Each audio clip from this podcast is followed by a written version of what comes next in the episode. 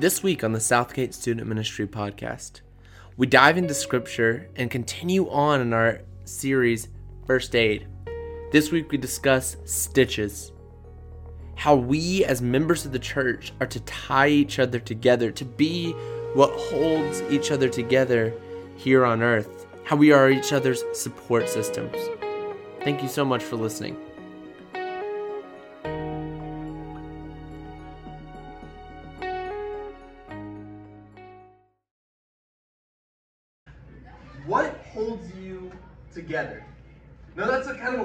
Question because uh, for me to say what holds you together, you're like, well, there's a lot of different ways that can be held together. If you're talking about my physical body, um, my skin holds me together. If I didn't have skin, I would. Uh, I would, Colton got it right. Um, you know, you would fall apart. Um, maybe there's emotional things that hold you together, like like the way certain people treat you, or you could go a number of different directions. Um, based on our studying of the first aid tonight, we're looking at this idea that skin keeps you held together. The thing is, every once in a while, you fall or get hit in the face, or something takes place where that skin, um, not to be graphic, busts open, and um, and it's not going to heal on its own. There's nothing you can do except for going to get stitches. Now, stitches, um, if you who in this room has had stitches?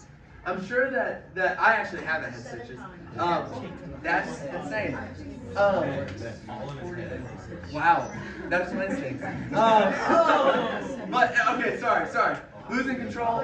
Um, a lot of people get stitches. I personally have never had stitches. But if you've had stitches, um, if you've had stitches, what happens is, is, is generally they will take you and they'll numb the skin around the wound and they'll take a needle with some sort of thread, lots of different materials, and they will uh, they will go through and and you know sew you up. Um, it's casual, but what they do is they take the opening and put it back together so you will heal properly. That might have been too graphic for some people. Um, the point of stitches, though, is what? It's to make sure that when you're wounded, when you have a wound that's not going to heal, when when your skin that holds you together is, is no longer holding you together, stitches help that thing heal. What is your reaction when bad things happen? Now, that's kind of a weird transition, but, but we're going to kind of flow it all in together in just a minute. What is your reaction when bad things in your life happen?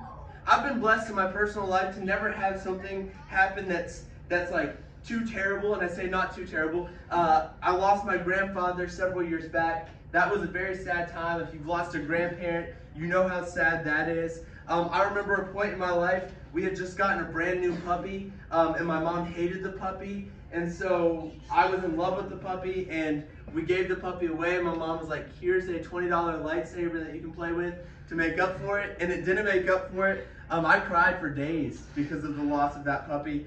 Um, uh, I went through a couple breakups in my life. Those are always tough times. Uh, one day when you're, when you're in serious relationships, or maybe it's just a relationship and you're crying because of it. Um, there was a time where, and I wasn't even close to the person, but someone at my home congregation committed suicide, and, and I was younger, um, and, and he was kind of one of the leaders that, that we were around, and, and that was a sad time. And emotionally, for days, I struggled to handle that. That weighed on me a whole lot. And I can think about those times, and just every single one of those times, and there were several times, as you probably heard, none of those were like, man, you suffered in your life um, tremendously. But there are those times in life that I think about, and I'm like, man, those hurt me emotionally. And maybe you're sitting here right now and you're thinking, yes, this event in my life something I've gone through either recently or several years ago or at some point in my life, I've sat there and I've thought, I have, have been in pain, I'm torn apart, I am feeling wounded. How did you handle going through that rough time? Did you handle it with anger? Was it something that, that you were just angry at and everything you wanted to do was was a response where you were mad at the world? Did you shut down where you didn't let the outside world in, where you didn't let anybody see it? Did it make you say, you know what? I'm mad at this situation, and because I'm, I'm upset at this situation, because it's emotionally taxing on me, forget it. I'm going to get better, and I'm going to be stronger from this moment. Or does it take you and drag you through the dirt and rip you apart to a point where you feel like you fell apart? The thing is, I don't know if we can go through a rough time, no matter how hard we handle it, where we don't see it rip our lives apart, rip our emotions apart in some way. No matter how you're going to handle pain, whether it's with anger or shutting down or with determination, no matter what it is, you can go through a list of a bunch of different ways. I think that we all find ourselves handling it, but we all feel broken and torn and hurt. I want to look at how the apostles handled the death of Jesus when they went through a rough time in their lives. So open up to John chapter 21. That's where we're going to be uh, starting, and everything that we're going to be doing is within a couple of those pages. So go ahead and open up there. That's where we're going to spend um, all of our time tonight reading through some of this story to try to figure out the timeline of how the apostles were going to handle um, tough times. John chapter 21. You want to talk about a tough moment for the apostles leading up to John chapter 21 to go through the timeline really quickly, it, it, you imagine that, that Jesus walks up to you. You're going about your daily life. Jesus walks up to you and, says, Hey, by the way, um, come follow me. Leave everything you have. And you say, All right, I'm coming for you, Jesus. And you follow Jesus and you go about your business for three years and you see Jesus do these signs and wonders. And he keeps on saying, All right, what we're going to do with this is, is we're going to bring a kingdom to earth. And you're like, All right, here it goes. We're about to conquer the world. They've dedicated their lives to Him. They, they have this mindset of who He is. They believed in Him. And yet they stood there at a distance and watched Jesus get mocked. They watched Jesus get whipped and scourged. They watched as he carried his cross to his place of execution. They watched as nails were placed into his hands and his feet as he hung on the cross. They watched as his side was stabbed and blood and water poured out, which means they watched him die. This guy who they had dedicated the last three years of their life to was suddenly hanging on a cross dead. You want to talk about a tough moment. You want to talk about something that would rip you to shreds, that would tear you apart, that, that emotionally is going to take you and, and send you so many different directions that you're not going to be feeling like you're held together at all. And you sat there and you thought, this is how I've handled tough times in my life. I want us to look at how the followers of Jesus handled this tough time in their life. There were a lot of different ways, and what we're going to see is that not all of the apostles are present. A lot of the followers of Jesus, we, we read about some scattering and, and, and going different directions. A lot of them went back to their families. What we're going to read about here is, um, is starting in verse 2 of chapter 21. We're going to see how seven of the apostles, or yeah, seven of the apostles handled it. Verse 2 Simon Peter, Thomas, called the twin, Nathanael of Cana in Galilee, the son of Zebedee, and two others of his disciples were together. Simon Peter said to them, I'm going fishing. They said to him, We'll go with you. They went out and got into the boat, but that night they caught nothing. These men who had followed Jesus, who go through the toughest time in their life, these, these spiritual leaders, these people who we look at and we're like, these people are incredible. These people, we would we would give everything to trade spots with these guys. When they were going through a tough time, they were clueless. They did the only thing they knew how to do without Jesus was to go fishing. And so they got in a boat and they went out might as well catch something to eat. They went back to the job that they had done for so long, the monotonous thing that they had done over and over and over again, the thing that, that, that cleared their minds, that made it where they didn't have to think through anything at all. This is seven of them, like I said, and the others have gone back and they've gone back to their old lives as well. Jesus meant so much to the apostles that when they lost him, they had no idea what to do. They were absolutely clueless. And so the question becomes, and, and as we go through the story, I want us to ask the question of how are we standing here now? And I know a lot of you would be like, I know this story, but I want us to go through it. But how are we standing here now? What makes it where we can sit here in a classroom in Columbia, Tennessee uh, in 2019 and, and, and read through this story? Let's keep going, and we're going to read um, quite a bit here, so, so stick with me the best we can. Just as the day was breaking, Jesus stood on the shore, yet the disciples did not know that it was Jesus. Jesus said to them, Children, do you have any fish? They answered him, No. He said to them, Cast the net on the right side of the boat, and you will find some. Remember when he did this to them the first time? So they cast it, and now they were not able to haul it in because the quantity of fish. The disciple whom Jesus loved, John, therefore said to Peter, It is the Lord. When Simon Peter heard that it was the Lord, he put on his outer garment, for he was stripped for work, and threw himself into the sea the other disciples came in the boat, dragging the net full of fish, for they were not far off from the land, but about a hundred yards off. When they got out on land, they saw a charcoal fire in place with fish laid out on it and bread. I wonder if Jesus like snapped his fingers to create the fire. By the way, um, who knows? That's just that might have not happened, but it could have. Um, he could have done it. Jesus said, "This is verse ten. Bring some of the fish that you have just caught. So Simon Peter went aboard and hauled in the net ashore full of large fish, 153 of them. And although there were so many, the net was not torn. Jesus said to them, Come have breakfast. Now none of the disciples asked him, Who are you? Because they knew it was the Lord. The reaction of the apostles when they saw Jesus, when they heard Jesus say, cast the net to the other side, and they're like, whatever, and tossed the net to the other side and pulled in fish, the reaction of the apostles was immediately, it's the Lord. Suddenly they had purpose again. Suddenly they had a mission again. They were unified once again. Why? Because of Jesus. And, and like I said, we're going to come back and tie all this together, but I want to continue the story because Jesus doesn't stay here forever. So when Jesus leaves the earth, how did they handle? Let's go to Acts chapter 1. Acts chapter 1. Jesus is ascending into heaven in the beginning of Acts chapter 1. And he says, by the way, there's going to be a helper that's going to come for you. And, and you got to think that this is a weird moment for the apostles. Jesus tells them that there's going to be a massive kingdom, and they're like, "All right, bro, let's let's do this." And then he dies, and they're like, "Oh man, there's not going to be a massive kingdom." And then he comes back to life, and they're like, "Kingdom's on again." And then he's like, "All right, here we go. Um, I'm ascending into heaven.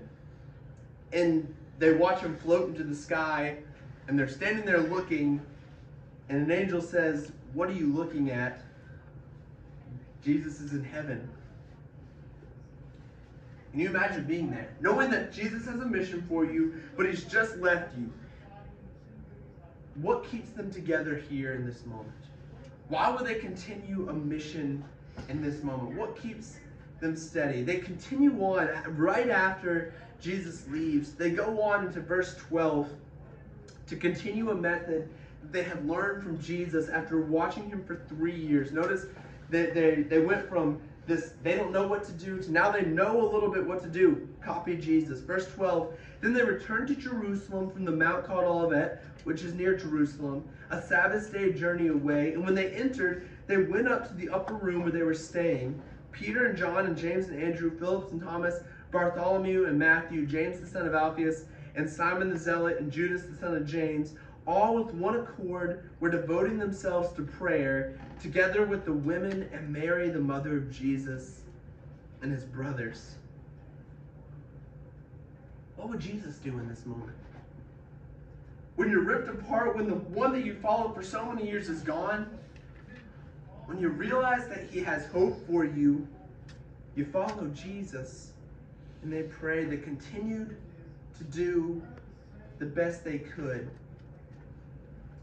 And then what we're going to see is that the apostles, who are probably clueless, they know something's happening, they've been promised a helper, had something amazing happen where the stitches come in strong. When they choose to stick together, to choose Jesus, the ultimate unifier arrives.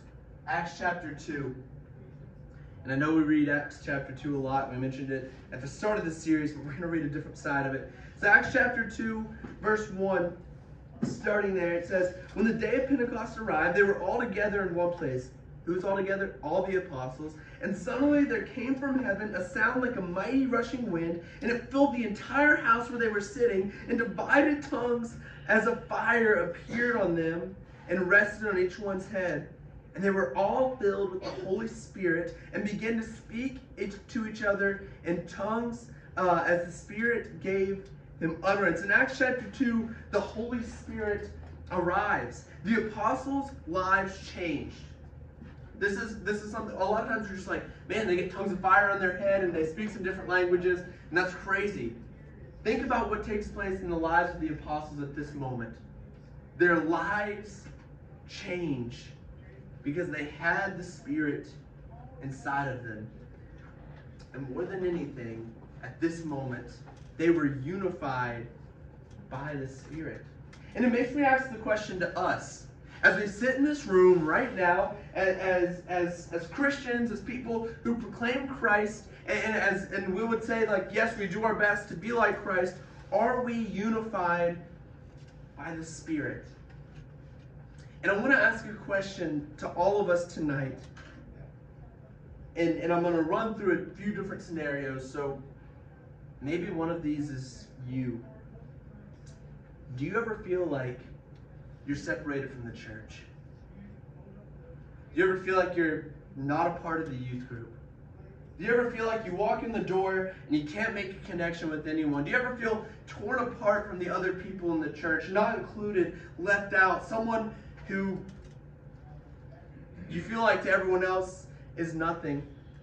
Do you feel like people are just treading over you when you walk into the church building.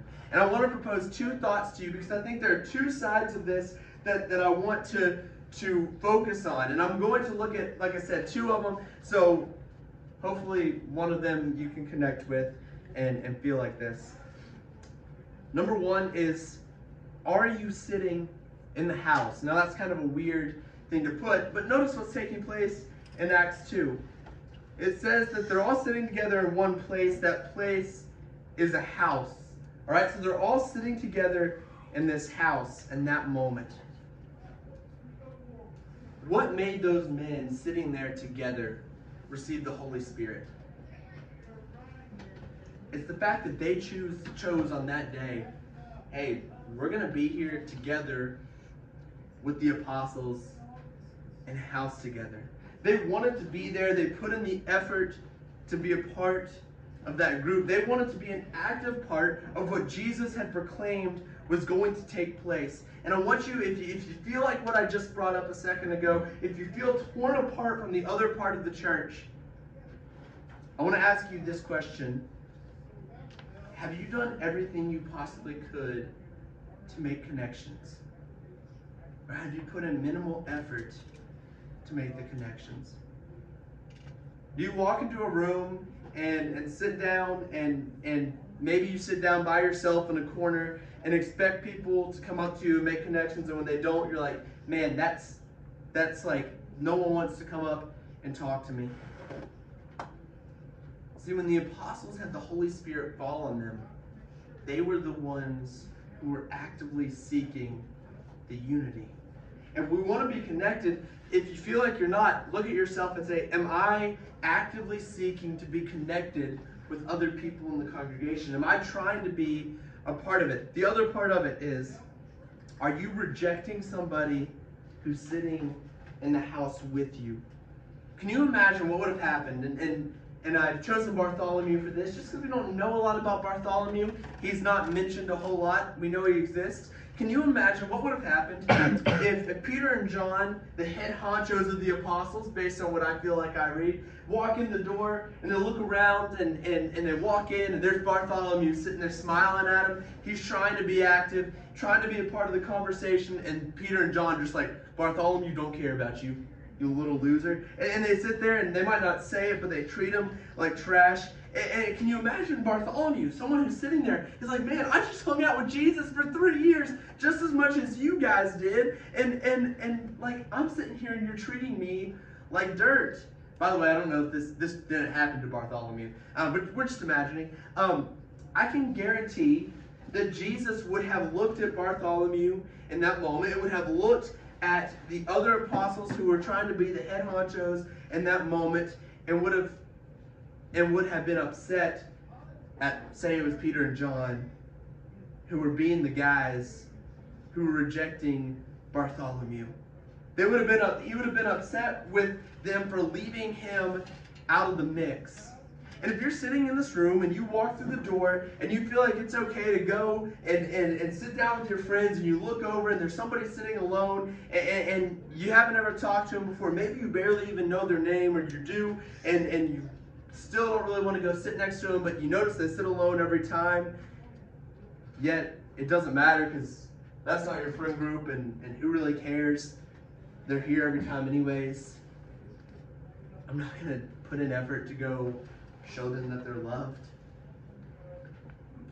I'm pretty sure that Jesus will look at, look at that situation and be ashamed of that as well.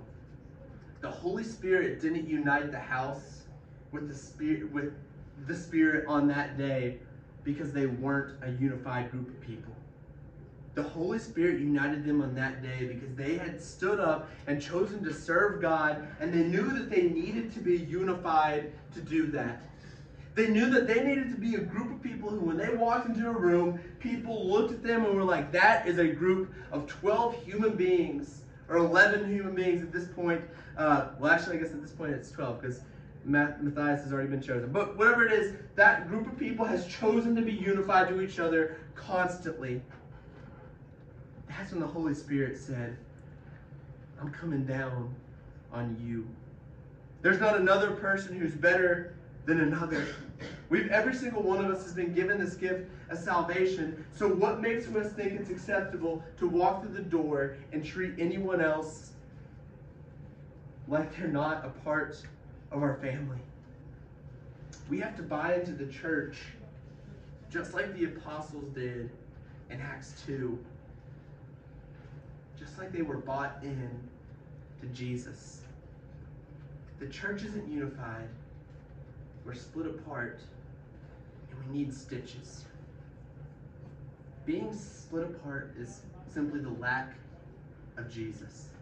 Nobody wants to be a part of a church that's divided, just like you don't want to be someone who needs stitches. If you need stitches for too long, probably going to end up very poorly um, for you. Like if you don't get stitches, you might die. Um, type thing. That might have been extreme, but you get what I'm saying. Uh, nobody wants to be a part of a church that's divided, and nobody wants to be a part of a church that doesn't have Jesus as its focus. And if we can't find unity, Jesus probably isn't our focus. Do you feel like we're at all divided? Do you feel like you were divided from other people in this room right now? if you were to, don't do it, but if you were to glance around the room right now and look around at everyone, is there anyone that you could look at and be like, don't know, don't care about them? Having the Spirit unite us with other Christians is going to bring us together. What is it going to look like in your life? What changes can you make to yourself to make sure that the Spirit is actively involving you in the church? We started talking about tough times and how those things can tear you apart, and I want to kind of bring it back to that for just a second. Because when there are tough times that rip us apart, when there's when there's things that we look at our life and and maybe it's something like maybe you are going through a breakup, which is something that's difficult. Maybe you just lost a grandparent. I don't know what you all are dealing with in this room, but if we walk in the room right now and feel like there's not at least one person in here struggling right now with being torn apart emotionally for some reason, we don't know these people well enough. When the tough times rip us apart, there should be a group of people who we can go to. And you might be sitting there saying, like, yeah, I've got my friends, and that's wonderful. But are your friends going to be people who are going to answer you with the love of Christ? Are they going to be people who are going to actively try to be the best Christ like follower they can be? See, when we're in need of stitches, when we're the most wounded, what we need is a group of people that's going to give us the love of Jesus. We should be able to sit down with people in this room, no matter who we are, no matter what age we are, no matter where you go to school, and be able to sit there and say, hey, let me help you with what you're going through. Everyone in this room should be showing everyone in this room the love of Christ. And those people should be your stitches. The people who help you grow, the people who help you heal, the people who tie you together and show us Christ. Are you going to rely on your Christian brothers and sisters to be your stitches in hard times? Thank you so much for tuning in to this week's edition of Southgate Student Ministry Podcast. Be sure to hit that subscribe button so you can get notified each week when we post a new show. Thank you so much for listening and have a blessed day.